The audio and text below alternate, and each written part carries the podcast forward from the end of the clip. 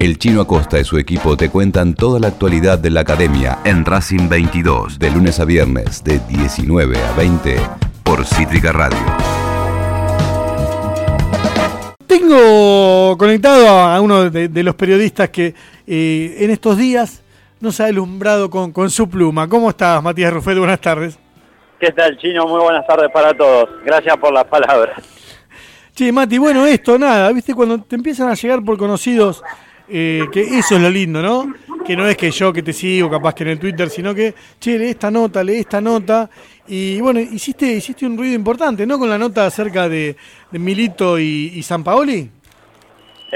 Sí, en la nota, Chino, lo que traté de plasmar es un poco lo que fui recopilando en estas semanas, pensando en todo lo que se habló sobre el futuro del técnico de Racing, porque una de las cuestiones que más me había llamado la atención tenía que ver con la variedad de nombres. Sabemos que, por ejemplo, en los mercados de pases, sobre los jugadores sí es algo más habitual escuchar nombres un poco diferentes, hasta incluso en las características, porque tiene que ver con muchas otras cosas, con lo que pide un club, con lo que puede ser la opción A, B, C y D para un puesto, y en las vicisitudes, en las dificultades que muchas veces se presentan para los clubes para hacer una negociación. Pero con un entrenador era demasiado amplia la gama, por decirlo de algún modo, de los estilos que había, y por eso también lo que intenté hacer en esta semana fue indagar un poco más sobre algunas cuestiones que tienen que ver con qué es lo que verdaderamente quiere Diego Milito y toda su secretaría técnica ahí como cabeza, pensando además en la continuidad de un estilo. Lo de Sampaoli, más allá de algún matiz, es mucho más similar, si uno quiere decirlo, a lo que ha pregonado siempre Coudet respecto a otros entrenadores que aparecían en la lista, o que sobre todo habían aparecido mediáticamente candidateados como entrenadores que por poco estaban a una firma de ser los sucesores de Coudet. A ver, Sampaoli pidió cobrar más que el doble de Coudet, ¿no? Es verdad que es un mensaje que se le intenta dar a la prensa como para que lo reproduzca. ¿Esto es así? No es así. De hecho, lo que pude reconstruir de esa conversación que hubo entre Sampaoli y Milito es que ni siquiera hablaron de dinero. En ningún momento se tocó el ítem plata, más allá de que obviamente es una cuestión importante en cualquier negociación, y más en la realidad argentina y cómo se ha devaluado nuestra moneda. Pero de lo que hablaron estrictamente fue del proyecto deportivo. También uno ha escuchado, leído muchas críticas a cómo es que Racing le lleva una propuesta a Sampaoli y no es él el que le lleva una propuesta al club. En realidad no es tan así la cuestión, pero sí se le presentó una idea de lo que hoy por hoy es Racing y de lo que busca Racing de aquí al futuro. Por eso es que Milito también planteó una propuesta clara y por eso le demostró que lo cree un hombre que es importante para seguir con esa línea de trabajo. Por eso digo que es el elegido de Diego Milito y no tiene que ver con un descarte en este caso, más allá de que la Secretaría Técnica obviamente debe tener varios nombres, porque obviamente debe estar atento a si una negociación no se puede entablar, si uno de los técnicos no quiere escuchar esa propuesta, pero sí hay una línea de trabajo y un método de trabajo con el que se busca apuntar a reducir sobre todo el margen de error. Pero Sampaoli, a lo que vos me preguntabas, si vuelvo a eso, bajo ningún punto de vista pidió el doble de lo que hoy puede ganar Coudet, y tampoco el tema tiene que ver con una raíz económica como problema. De hecho, Coudet mismo lo dijo una vez que reconoció que se va a ir de Racing, que Blanco le ofreció mejorar incluso el contrato si es que la traba venía por ese lado. Es decir, Racing no iba a hipotecar el club bajo ningún punto de vista por Coudet, más allá de poder mejorarle el contrato, ni tampoco lo hará por el técnico que venga a sucederlo. Obviamente que Sampaoli no va a cobrar como un técnico que recién arranca en el fútbol, porque no es un inexperto, pero tampoco es verdad que vaya a cobrar o que vaya a pedir el doble de lo que hoy gana, por ejemplo, Coudet.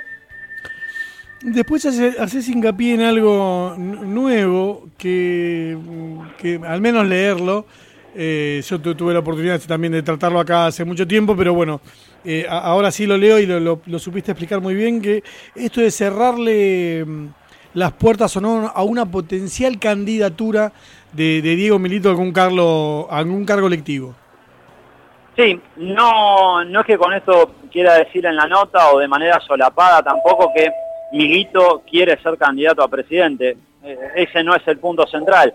Sí, lo que planteo, y por eso es muy importante el tratamiento del nuevo estatuto y dejar en claro cada uno de los puntos. De hecho, hay agrupaciones que han protestado y han reclamado que este tema se maneje absolutamente con claridad en cuanto a la explicación al socio y a todos aquellos que integran las conversaciones. Es muy importante porque dependiendo también de algunas cuestiones de ese estatuto, se puede llegar a abrir o a evitar la posibilidad de que Milito, si quisiera, por ejemplo, emular a Verón, por decir un caso, de un ídolo cercano que la gente luego eligió como presidente, en este caso en Estudiantes de La Plata, se pueda presentar o no. Si uno va a lo básico, Milito tiene la antigüedad para poder presentarse y debiera estar habilitado para participar. Después, uno de los grises que, por ejemplo, me explicaban, puede llegar a derivar en una cuestión de conversaciones, tiene que ver con el número de socio, con la antigüedad en cuanto al número que tiene. Sí, Diego tiene varios ingresos, eso es lo que lo complica, tiene varios ingresos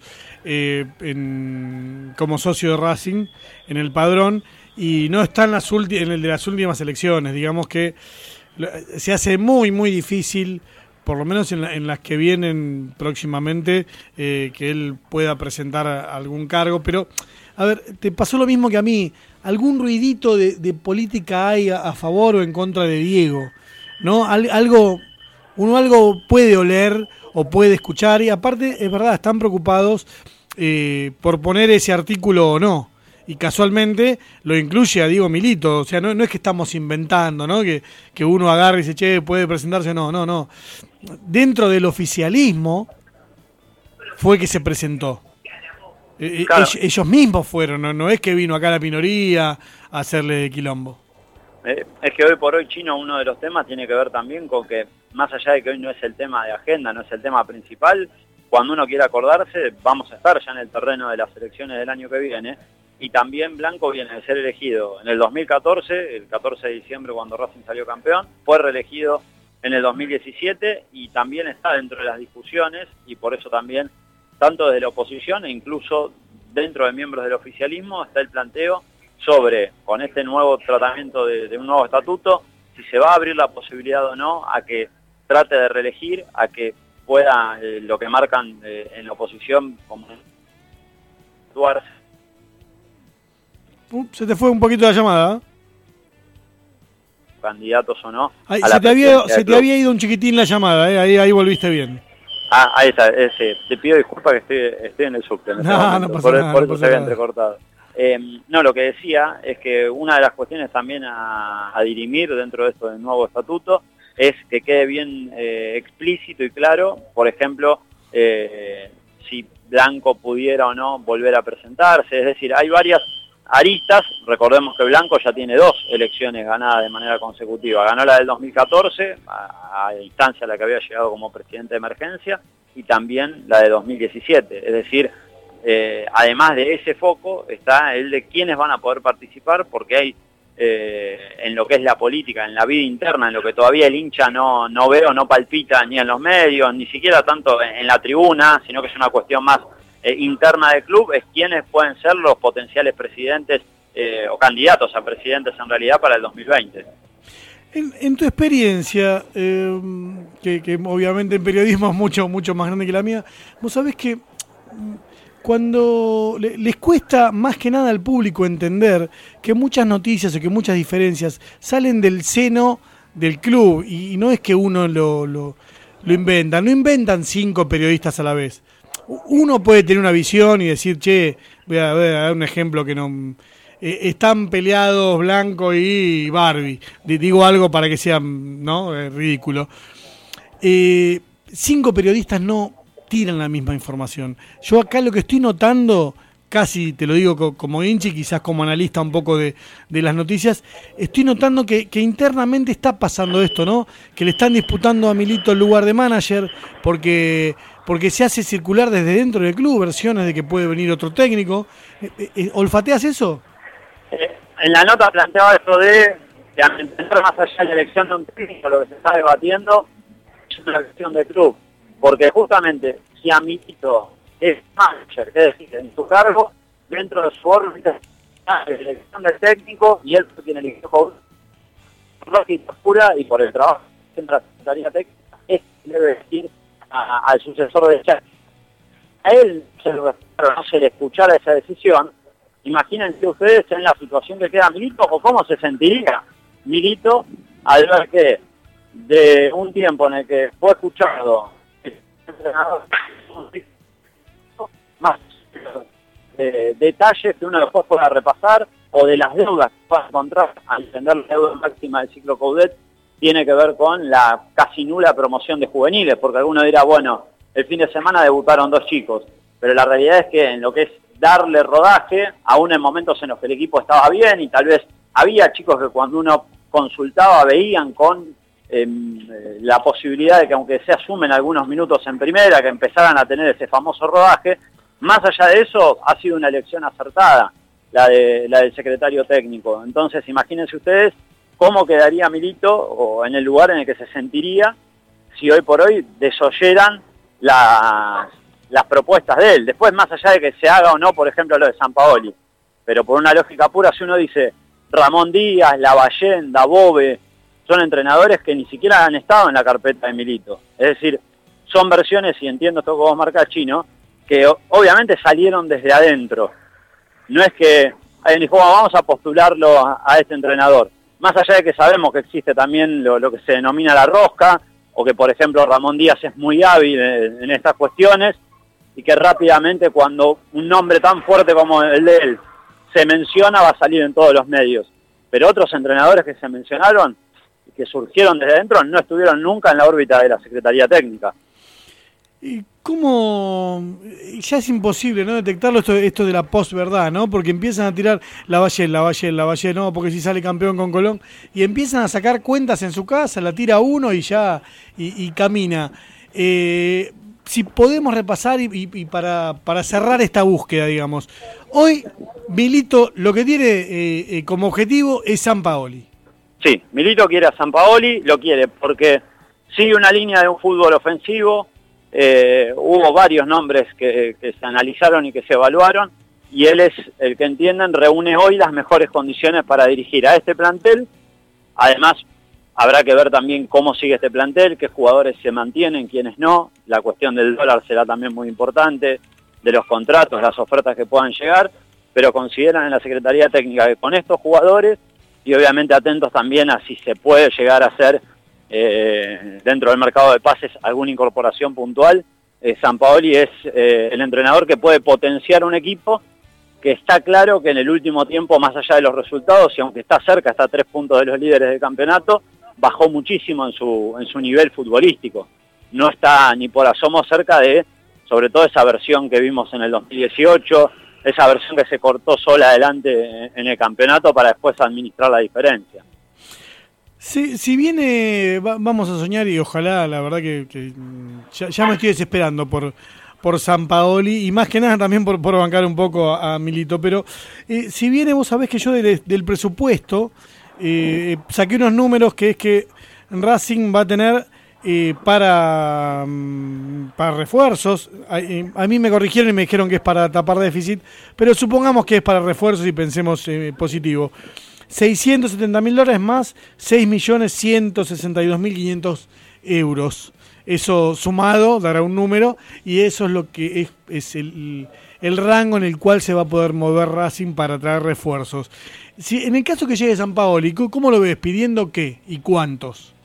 Lo primero que me marcaron desde ambos sectores, digamos, de un lado y del otro, después de la charla entre Milito y Sampaoli, es que una de las ideas, obviamente sin quemar etapas, sin acelerar plazos, es que se cumpla también esa fase que decía, es como la del debe, en la columna de Coudet, sobre ir promocionando y darle lugar a aquellos chicos que ya estén pidiendo pista verdaderamente.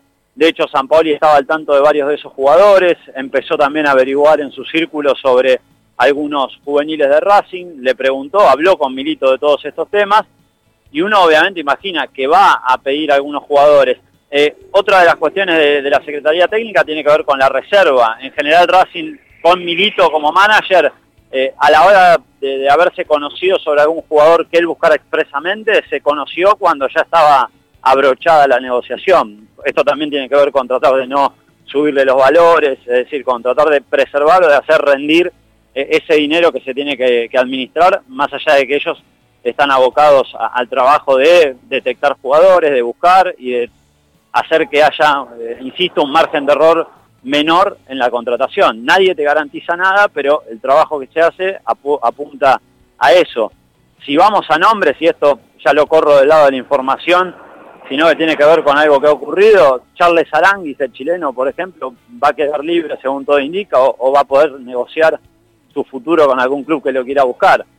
Si uno dice, bueno, repasa Chile, Marcelo Díaz, gran relación con Aránguiz, Sampaoli que dirigió a Chile, Marcelo Díaz que lo ama y lo marca como el técnico más importante que tuvo en su carrera, uno diría, bueno, 2 más 2 es 4. No siempre es así en el fútbol. Sobre todo lo que sí me consta es que en la idea de Sampaoli, y lo muestro ahora en el Santos, tiene jugadores bastante verticales que tratan de abrir la cancha, y hoy por hoy uno tendría que repasar en el plantel de Racing primero a quién él podría imaginar cumpliendo alguno de esos roles, y después sí, tal vez si no lo encuentra, salir a buscar algo determinado puntual. Yo no sé si te pasa, recién dijiste jugadores verticales y lamentablemente pienso primero en Centurión. ¿Lo ves volviendo a Racing? ¿Cómo? ¿Lo ves volviendo? Dijiste recién jugadores verticales y a mí, sí. Sin querer, no es ni un deseo. Se me cruza Centurión y nada, veo que en este equipo capaz que faltan y veo, ¿habrá un pipa, como habemos papa, un pipa blanca para Centurión? No lo veo. No imagino que después de todo lo que ocurrió, después de todo lo que se habló, después de todo lo que pasó, Centurión vaya a tener un lugar en el plan futbolístico de Racing, más allá de pertenecer a la institución. Creo que es una situación que siempre va a tener un plus en cuanto a sus dificultades para las negociaciones, porque los clubes saben también con lo que se encuentran, como muchas veces se habla del combo, del muy buen jugador, del gran jugador que es Centurión cuando está bien adentro de la cancha, pero también de las otras cuestiones que ya sería reiterativo mencionar. Por todo esto creo que, pese a sus grandes condiciones, Centurión mismo en un punto fue disminuyendo al máximo sus posibilidades de tener alguna revancha. Y de los que están dando vuelta por ahí con préstamo, ¿ves alguno volviendo? A ver, ¿qué estoy pensando? No va a haber mucho gasto, imagino, ¿no? Para, como todos los clubes de Argentina van a tratar de achicar más que nada los planteles porque son carísimos. ¿Y alguno de los que está dando vuelta por ahí de Racing te gusta para que pegue la vuelta? Y eso va a depender mucho también del análisis que haga el entrenador que sea elegido, ya se trate de Sampaoli o de alguna alternativa si terminara truncándose la posibilidad de Sampaoli, que agrego en cuanto a lo que hablábamos de la charla. Ha quedado muy pero muy conforme con lo que es la idea, con el proyecto de Racing, y que si es por lo deportivo, o sea, si fuera por lo económico, obviamente que va a encontrar mejores propuestas, incluso por estas horas se habla de Palmeiras como uno de los clubes que lo tiene entre sus apuntados para la próxima temporada, pero desde lo deportivo a Sampaoli lo cautivó mucho y eso es lo que en Racing motiva a pensar que esta historia puede terminar bien y que puede lograrse la contratación del técnico que quieren. Me habían pasado el dato que Sampaoli era de venir y también manejar la tercera o hasta poner a veces un técnico. Nada, sería difícil dado que Gerke asumió hace 6 meses. Sí, yo en ese punto creo que va a ser mucho más probable que se mantenga la estructura que hoy se tiene y que se apunte al diálogo entre entrenador de primera y entrenador de reserva y extenderlo también a las divisiones inferiores, porque sigo sobre esta idea en el ciclo de Chacho justamente lo que no hubo tanto, no se dio tanto fue esto del contacto o del ida y vuelta con los que vienen desde abajo, y bueno, eso también se reflejó bastante en la poca participación de los chicos, más allá de que obviamente en el fútbol no es materia de meter a los chicos a la cancha de una y que se arreglen, por decirlo de algún modo. Pero es cierto que faltó en ese punto y también sobre eso quieren reforzar con el técnico buscado y con el técnico elegido. Queda año y medio de gobierno de Blanco y tiene que resolver estos temas, ¿no? Muy, muy difícil, dijimos que el año que viene, parece que no, pero sí, es eleccionario y va a estar casi en la definición de la Copa. Las elecciones, veremos hasta dónde llega Racing. Así todo, ¿cómo ves a Blanco de cara a esto y a las elecciones del año que viene? Bueno, si uno va en retrospectiva al club al que tomó Blanco, más allá de que era miembro de la comisión directiva, era el vicepresidente segundo, a hoy hay más equilibrio, hay más tranquilidad. Lo que también entiendo, y esto obviamente no es naturalizarlo, porque en Racing sabemos, y vos, Chino, lo sabés bien, Racing estaba acostumbrado a, digamos, los desajustes permanentes, el sufrimiento permanente en materia económica, el promedio apremiaba bastante seguido, lamentablemente, pero todo eso sí quedó atrás, digamos, en esto hablo de equilibrio. También es cierto que desde las cuentas el club cambió el panorama bastante, pero lo que sí entiendo, y por eso creo que esto de la idea de una visión de club que tiene que ver con respetar o no la elección de Milito, la recomendación de Milito como manager, tiene que ver con que justamente Milito es quien viene a modificar la cabeza en materia deportiva. Racing, más allá de ser un club grande, había perdido esa perspectiva de grandeza en cuanto a competir en todo. Y Milito le devolvió eso. De hecho, desde que volvió como jugador en el 2014, no solo por el título, sino por lo que uno podía ver. Yo estaba en el día a día y lo que irradiaba a Milito, más allá de lo que hacía en la cancha, que potenciaba a todos sus compañeros, que muchos te dicen, sin Milito no hubiese sido mi mejor versión, era permanentemente una cabeza ganadora. Y en esto también me retrotraigo en la nota a una charla con Milito, no bien se retiró, cuando él me decía, mirá, yo lo que quiero que pase es que cuando yo llegue, un jugador llega al club, diga, puta, esto es un club de verdad, esto es un club grande, no puedo ni empatar el domingo. Y ahí creo que está el clic que a veces a la dirigencia le faltó dar, y que Milito, con todo lo que él representa, con todas las puertas que puede abrir, y que ya abrió de hecho, ha hecho que Racing verdaderamente pueda empezar a pensar en grande en materia de pelear todos los campeonatos. No los va a ganar todos, no existe club que gane todo, pero por lo menos a apuntar a protagonizarlo de verdad. A ver, y la última ahí para ir cerrando, y ya te dejamos en básquet, te exprimimos, que hacía un montón que no te sacábamos. Y es la pregunta difícil. Licha, 37 años, tiene que renovar el año que viene. Yo lo veo complicado. Yo quizás me equivoco, o el club necesite capaz que un líder de estas características, pero futbolísticamente me da la impresión de que está bajando mucho, y eso obviamente lo va a complicar, para más que nada para renovar. Una de las cosas que me pasa con Licha, además de que a mi entender es de los últimos 30 años el mejor jugador que tuvo Racing, incluso, y mirá lo que me atrevo a decir, o sea, en materia de discusión obviamente, adentro de la cancha a mi entender es el mejor jugador que tuvo Racing probablemente en los últimos 25 o 30 años, y eso que ha tenido muy, muy buenos jugadores, grandes jugadores. Sí.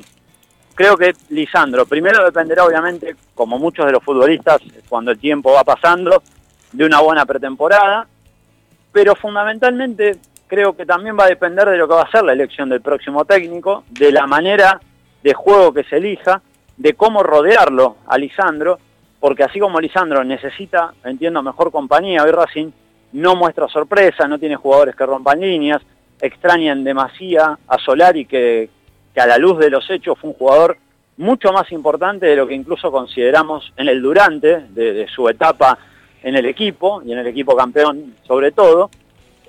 Para mí tiene más para dar, y una de las cosas que sí me llama la atención, y que creo que puede tener que ver con esto que ves vos y que tal vez ven muchos, de una merma en el nivel de Lisandro. ¿Viste los famosos mapas de calor que se usan para marcar dónde está un jugador en el partido? Sí. Bueno, hace unos días me puse a repasar eso. En relación a la temporada pasada, Y en el torneo en el que Racing salió campeón, más allá de que Lisandro terminó varios partidos tirándose a la izquierda, parecía un mediocampista ofensivo por momentos, en esta temporada en particular casi que es su posición fija en cuanto a la cantidad de tiempo que transcurre él en la cancha. Sí, sí, miré lo mismo. Cada vez está más lejos del área, y en el contexto de un equipo que no tiene tantos llegadores, por decirlo de algún modo, que no tiene a Solari, que no tiene un jugador del estilo de Centurión, Barbona salvando todas las distancias, tal vez es el jugador un poquito más revulsivo, más allá de que muchas veces uno lo puede ver alborotado, yo creo que eso también hace mella en que Lisandro tenga o menos contacto con la pelota, o su contacto no sea tan bueno, es decir, que hay factores que tienen que ver con que, así como él ha potenciado a todos, como pasaba con Milito cuando estaba en la cancha, creo que ahora la situación, con el contexto del equipo, no termina de favorecerlo, y por eso creo que primero va a depender de él y de su evaluación, y sabemos que Lisandro en esto, lo marcan todos dentro del club, es un hombre recontra competitivo, muy pero muy autocrítico, y que además quiere estar al 100% y quiere pelear en grande, y también que es impredecible, es decir, hoy atreverse en diciembre del 2019, es decir, creo que Lisandro va a hacer esto o aquello, sería mentirle a la gente. No, pero bueno el dato de que necesita estar acompañado, esto quedó más que claro. Sí, yo creo que primero va a partir de eso. Y después ahí también vamos a tener más claridad para ver si tal vez es que individualmente bajó tanto como creemos o como se cree que ha bajado. Para mí aún en malos partidos sigue siendo un jugador que en un par de pelotas es el que marca la diferencia respecto al resto. Obviamente con una vara que ha bajado, pero en general me parece que será uno de los interrogantes y que tendrá que ver también mucho con lo que él sienta del nuevo ciclo, del nuevo entrenador, y también de los resultados que en el fútbol a veces son muy traicioneros, pero que ojalá más que nunca también lo acompañen a esto de incentivarlo a continuar y a seguir sumando para el equipo. Creo que es un jugador que es importantísimo, que dentro del once ideal debe estar, pero que también es importante tenerlo en el vestuario. Es muy importante por todo lo que también representa y por los mensajes que muchas veces baja, desde un líder más silencioso, sin tanta estridencia, sin tantas declaraciones, pero desde los gestos también Lisandro López ha sabido hablar. Mati, mil gracias. Te estaremos recortando y después enviando la nota, así que te mando un abrazo gigante. Bueno, Chino, un abrazo grande, un saludo para vos y para toda la gente que los está escuchando. Gracias, Mati. Bueno, hasta mañana entonces con más Racing 22.